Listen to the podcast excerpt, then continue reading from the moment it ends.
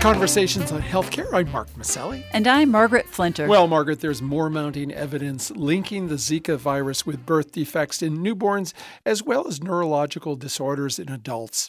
There have been a number of reported cases around the U.S. from those who've traveled to the affected areas, and concern is mounting in this country ahead of the warmer months when the mosquitoes could be a problem here. Well, Mark, this is so concerning to people here in the United States, and it's partly because of the recent evidence gathered from pregnant women in the U.S. who were exposed to Zika while traveling to the affected regions.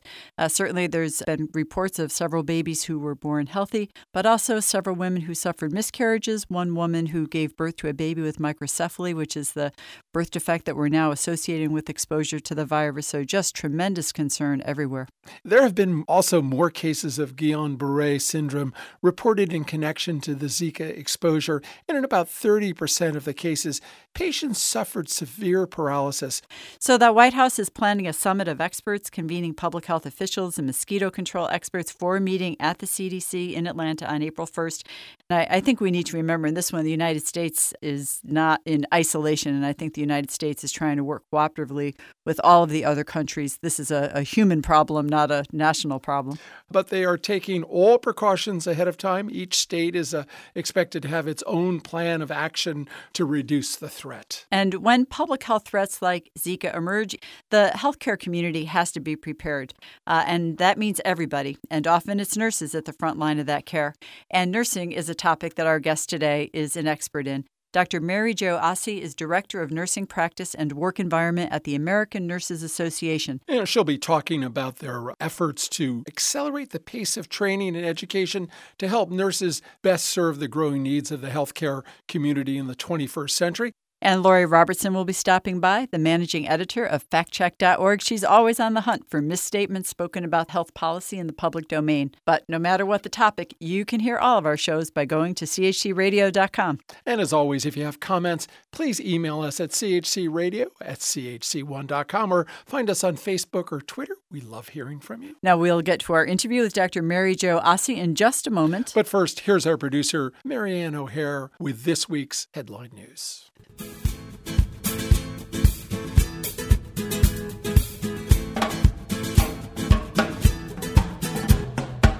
I'm Marianne O'Hare with these healthcare headlines. President Obama's pick to fill the seat left vacant on the Supreme Court has had some experience with health legislation. Merrick Garland, a Chief Justice for the U.S. Court of Appeals in the District of Columbia, Garland was approved for his current position with a bipartisan majority in the Senate, but faces stiff confirmation as GOP Senate leader Mitch McConnell has vowed to block any nominee put forth by the president. Garland, considered a moderate, has presided over several health related issues, presiding over a decision not to rehear a case involving mandated birth control coverage under the Affordable Care Act. He also ruled in favor of hospitals challenging Medicaid's formula for paying for hospital care. Garland previously served as a federal prosecutor under the Bush administration and has been known to work well across party lines. The CDC has released new guidelines for prescribing opiates to patients. The opioid addiction crisis has reached epidemic proportions 47,000 overdose deaths in 2014 alone. They're now recommending frontline clinicians default first to prescribing non opioid medications for pain. Centers for Disease Control and Prevention urging primary care doctors to try physical therapy, exercise, and over the counter pain meds before turning to stronger painkillers for chronic pain.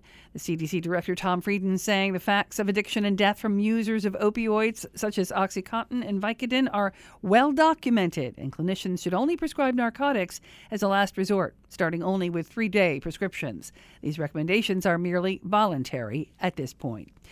States are also being proactive. States such as Florida and New York have cracked down on pill mills using databases to monitor what doctors are prescribing. And this week, Massachusetts signed into law a seven day limit on first time prescriptions for opioids, the first of its kind in the nation. More evidence linking the Zika virus to birth defects in babies born to women exposed while pregnant.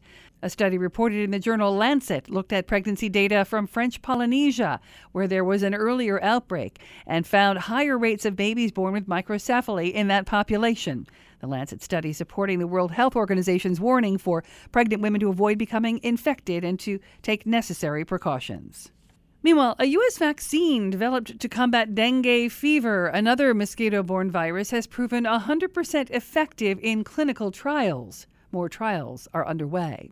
Fluoride treatments, long a standard care option for pediatric dental patients, is gaining traction in adult dentistry as well. Clinicians finding the treatment serve to increase oral cavity protections that guard against plaque buildup and acids in the mouth that break down enamel over time.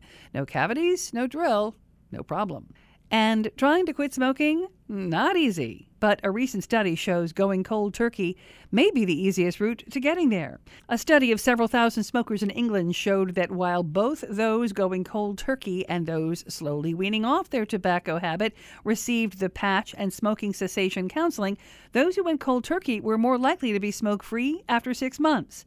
The findings suggesting the notion of quitting once and for all is enhanced by picking a quit day and just doing it. I'm Marianne O'Hare with these healthcare headlines.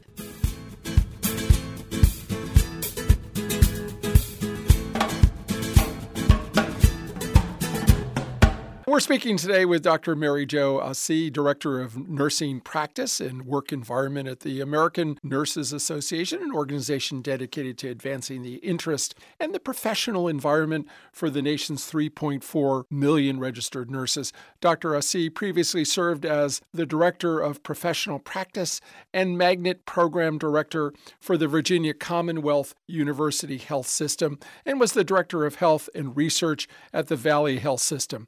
Dr. Assi is a member of the Virginia Nurses Association and is a graduate of Pace University Family Nurse Practitioner Program. She earned her doctorate of nurse practice at George Washington University. Dr. Assi, welcome to Conversations in Healthcare. Well, thank you very much for having me today. Yeah, you know, Mary Jo, your organization uh, was founded in the late 1800s at, at the time to advance nursing protocols for treating American soldiers. And during the past century, the American uh, Nurses Association has mirrored the trajectory of growth of the profession itself. And your organization now uh, advocates for some three and a half million nursing professionals working across multiple disciplines. I wonder if you could tell our listeners uh, more about the mission and the full scope of the work being undertaken at the ANA. So, the American Nurses Association represents the nation's 3.4 million registered nurses and encompasses uh, credentialing, philanthropy, research, leadership, advocacy, policy, and professional development.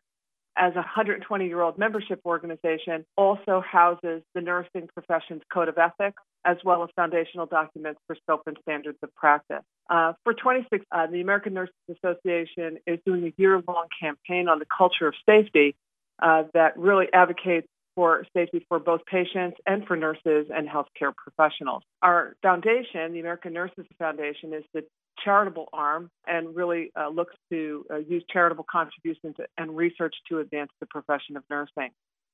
The American Nurses Credentialing Center uh, is a third part of the enterprise, looks at our uh, accreditation uh, program processes, providing global credentialing for organizations that offer high quality continuing nursing education programs. Uh, the Pathway to Excellence program credentials hospitals and long term care facilities that promote a culture that builds a positive, safe, and healthy nursing practice environment. And the ANCC's Magnet Recognition Program is viewed around the world as the ultimate seal for quality and confidence. It's a gold standard, really. Well, Mary Jo, you and your colleagues in the ANA are, of course, uh, at the heart of what is going on that's cutting edge and innovative. And we were also uh, delighted during the Affordable Care Act to see the president of ANA regularly at the table at the White House and really contributing to the evolution of that legislation. So here we are. We have millions more insured Americans seeking care, which is a good thing. We have millions more people aging into Medicare, and we certainly have an unbelievable expansion of technology uh, and things that require an ever increasing complexity of preparation so that we can provide the care that's required. But I'm not sure that the American public fully understands the evolving role of the nurse in the 21st century healthcare system. So maybe talk with us just a little bit about how you and your colleagues at ANA and in the Academy envision that role of nursing in this new world of healthcare? So, we know that nurses are the most trusted profession in America and the largest health profession in America. Nurses spend the most time with patients and their families 24 7, seven days a week. And although there is overlap with other health professionals, there's a whole realm of knowledge, a distinct body of knowledge and expertise that nurses have in a unique way that they bring to this whole healthcare team. Nurses really have been moving from functional and perhaps more task oriented doers to strategic partners and leaders in the healthcare team. As one thing that I would say is there is no question we're seeing greater numbers of baccalaureate prepared nurses entering the workforce today uh, due in part to recommendations from the IOM to increase BSN prepared nurses to 80% of the nursing workforce by 2020, and in part by the American Nurses Credentialing Center magnet standards, which requires all managers to be BSN prepared. And so it is becoming more complex. It is a more complex healthcare environment. And those requirements require nurses to have the level of education and preparation that we're discussing. I will say that the American Nurses Association has worked closely, and we continue to work closely with organizations, other professional nursing and healthcare focused organizations, and consumer organizations, and many others.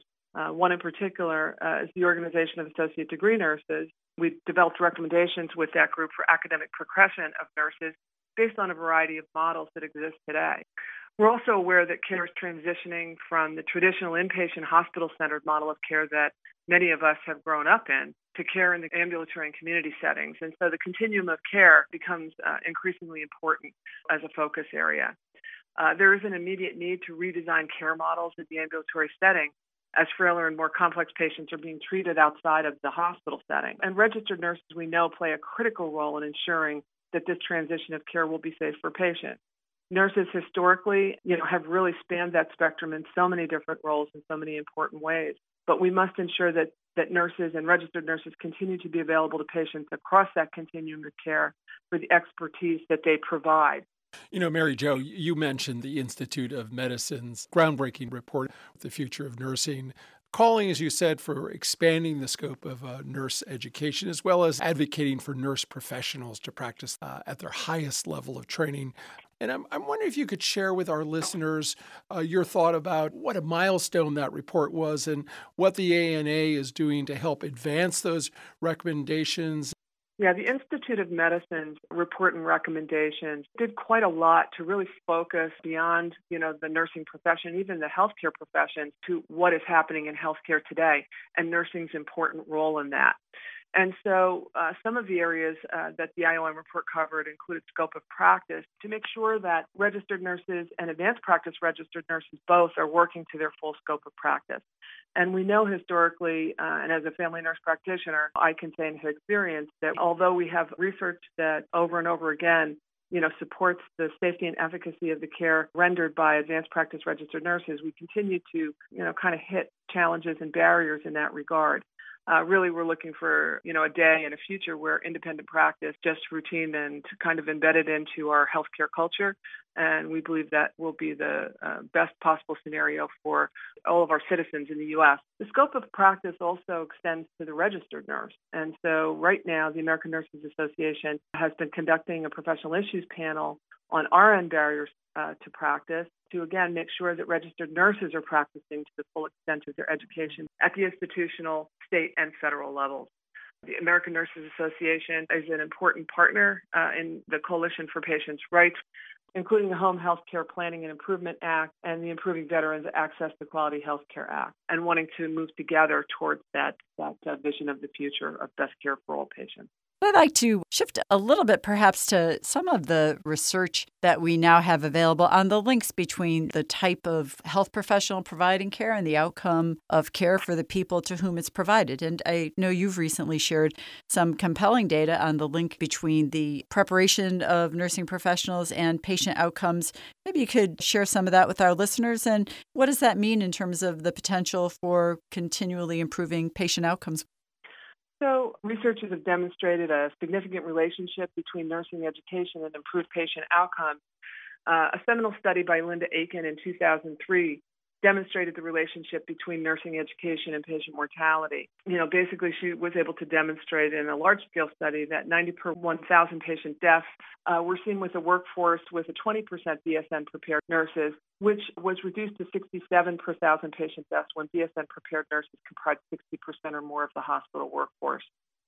In another study by Blegen and Goode in 2009, um, th- these researchers found that lower rates of heart failure mortality, fewer hospital acquired pressure ulcers, lower rates of failure to rescue, and shorter hospitalization in organizations with a higher proportion of BSNs were seen. So I, the Institute of Medicine and others, you know, looked at that research to continue to advance the uh, academic preparation of our nursing workforce. Since the year 2000, new graduate non-BSN prepared nurses were 60% of the workforce compared to 40% BSN prepared nurses, and we're now graduating 45% BSN nurses. So we are moving in the right direction that way to meet that IOM goal of 80% of baccalaureate prepared nurses by 2020.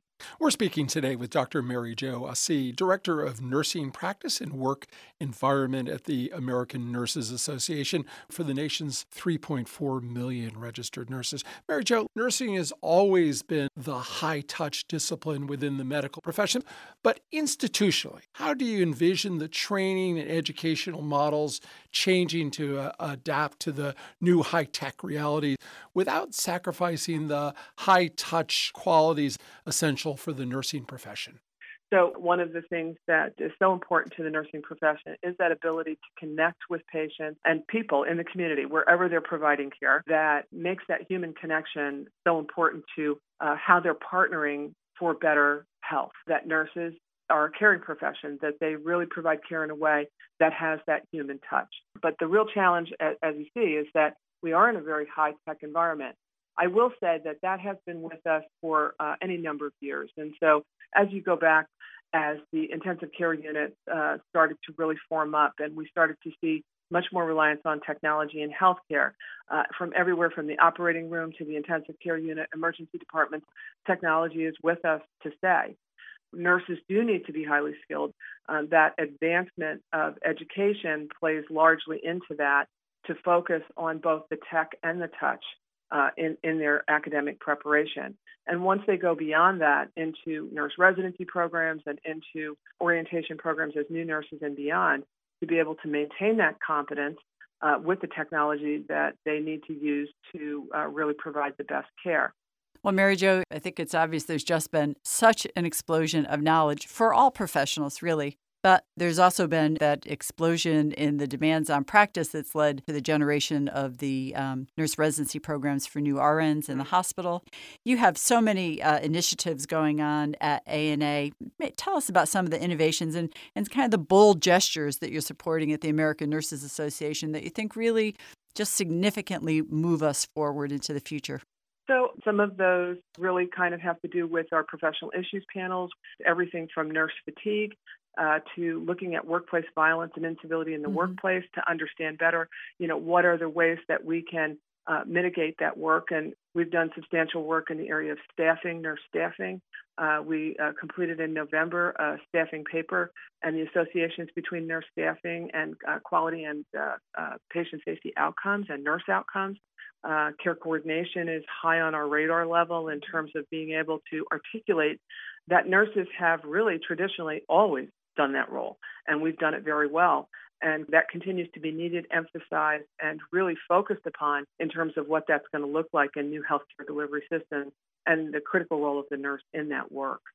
Mary Jo, when I think about nurses, I think the word that comes to mind is safety. And I want to talk a little bit about the growing movement of safety in the healthcare arena, getting some attention. And uh, we know that somewhere between 100,000 to as many of a quarter million Americans lose their life through medical errors. But a recent guest on our show, Dr. Gandhi of the National Patient Safety Foundation, also pointed to the growing need to protect medical professionals from harm as well. And it's also a prominent theme of the American Nurses Association. Can you tell our listeners about the culture of safety for your organization this year and what you're planning to do to address this important issue? So, the Year Culture of Safety really is a campaign uh, that the American Nurses Association is in the middle of. Actually, we we launched it in January.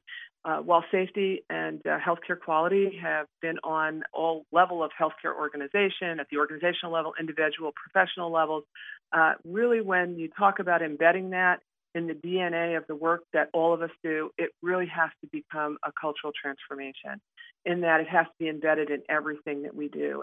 And so the ANA has taken that on this year again, to highlight the importance of not only talking about this in more of a siloed fashion, you know, and really looking at it as a whole cultural and transformational change.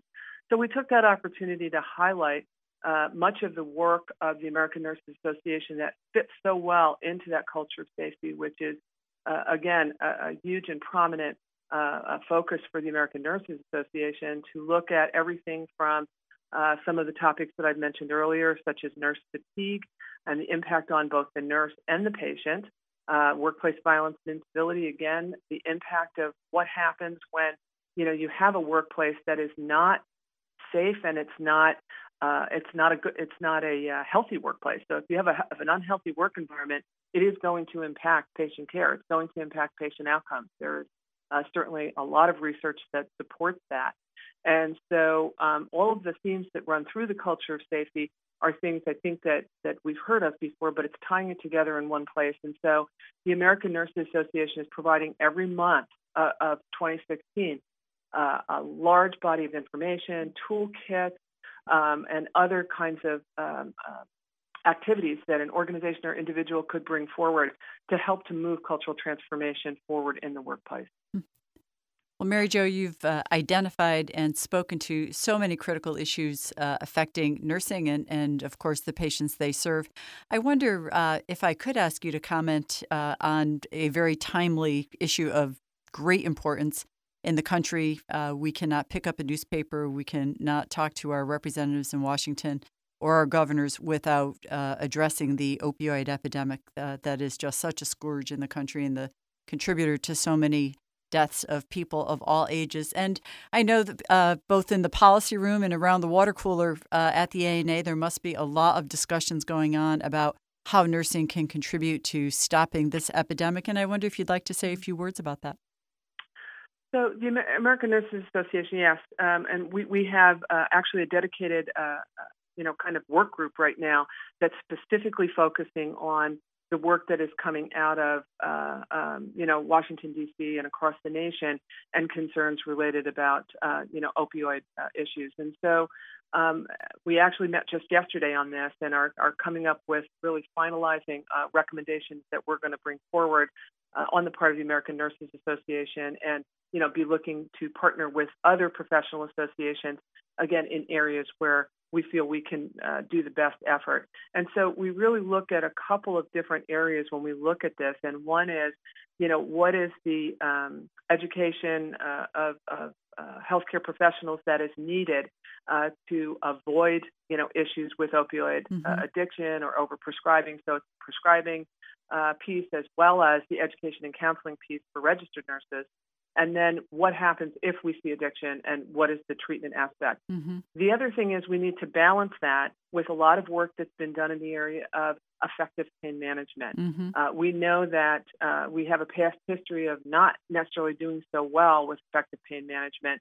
And so we want to be sure that when we're exploring, as we're exploring this issue, we are keeping that, again, high on our radar to be sure that we are not uh, not not taking that into consideration. And so that can be anything from looking at you know interventions that are non-opioid in nature, again to the effective use of opioids were indicated. And so we're looking at that entire 360 degree spectrum as we move forward to develop our recommendations and uh, take those forward. We've been speaking today with Dr. Mary Jo Assi, Director of Nursing Practice and Work Environment at the American Nurses Association. You can learn more about their work by going to nursingworld.org. Mary Jo, thank you so much for joining us on Conversations on Healthcare today. My pleasure. Thank you for having me.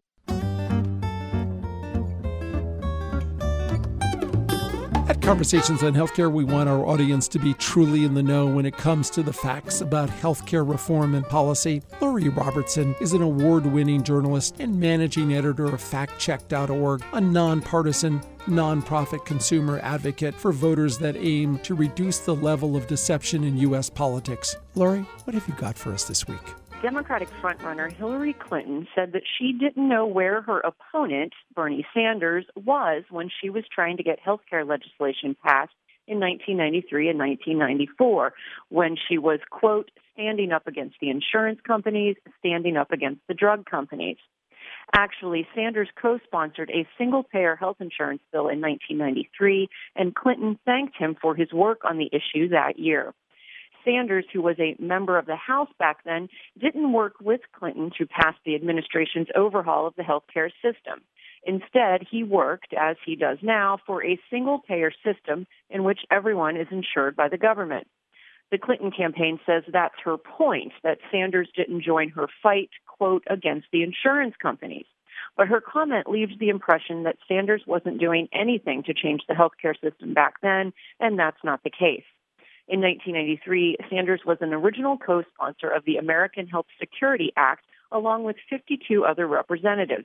The legislation sought to institute a state based universal program.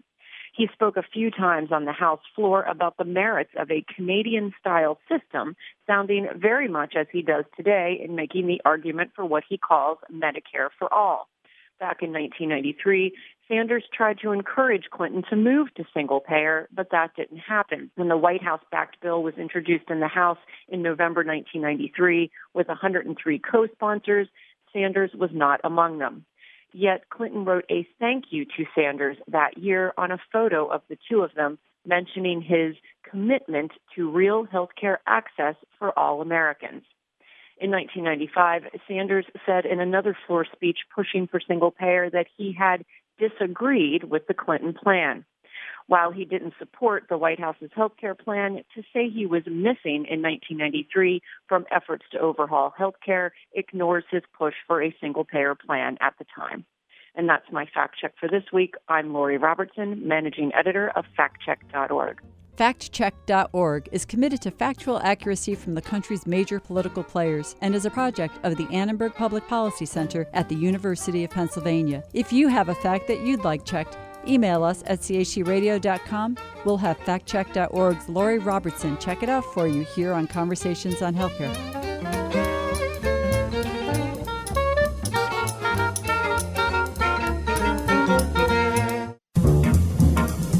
Each week, Conversations highlights a bright idea about how to make wellness a part of our communities and everyday lives. Tel Aviv computer scientist and developer Oded Ben-Dov has been coding since he was six years old and he's always been interested in hacking systems to make them better. So when this young entrepreneur unveiled a hands free gaming system on Israeli TV, a local quadriplegic in the viewing audience took notice and urged him to think about adapting this hands free gaming system to help quadriplegics interact with their smartphones by using simple head movements. Ben-Dov couldn't resist the challenge from Giora Livna, who'd been paralyzed for eight years following an accident. And the guy on the call said, Hello, my name is Giora. I can't move my hands or legs could you make me a smartphone I could use? And that really caught my ear, caught my heart. It was a chance to apply all my techie knowledge towards a, a, greater good. The two have partnered together on the project, deciding to call the device Sesame Phone, as in Open Sesame. So gradually and iteratively, we added more and more configuration parameters to the to the program. So someone could opt for big head movement or very small head movement. You could use our extended voice commands or you could use the built-in Google dictation capabilities. We really try to make it as wide as possible for our audience. They say the results for participants have been nothing short of miraculous. Ben-Dov says he has seen both children and adults formerly locked in by paralysis literally come alive. It's so emotional, and, every user uses it differently. Someone uh, immediately calls his wife. Children, you know, rush to the the most popular game and play that. The Sesame phone now has hundreds of users around Israel, but they're gathering funding to make the smartphone software available around the world. And Ben-Dov says they've got bigger plans for developing this and other systems that are geared to assist the handicapped community. We broadened our vision to, which is currently equality through technology. I feel there are a lot of technologies that can really be life changing for some people, but no one necessarily is working in that direction. We're positioned well within the special needs space and we can keep supporting and, and developing our current products, but use new technologies and, and offer a completely different products as we're exposed to more and more needs. Sesame Phone's tagline is Touch is overrated. Sesame Phone, a simply devised, hands free interface that allows the paralyzed and physically handicapped to interact with their world through their smartphones using simple head movements, allowing them a new level of independence and a new chance at self driven social interaction Now that's a bright idea. This is Conversations on Healthcare. I'm Margaret Flinter. And I'm Mark Masselli. Peace and health.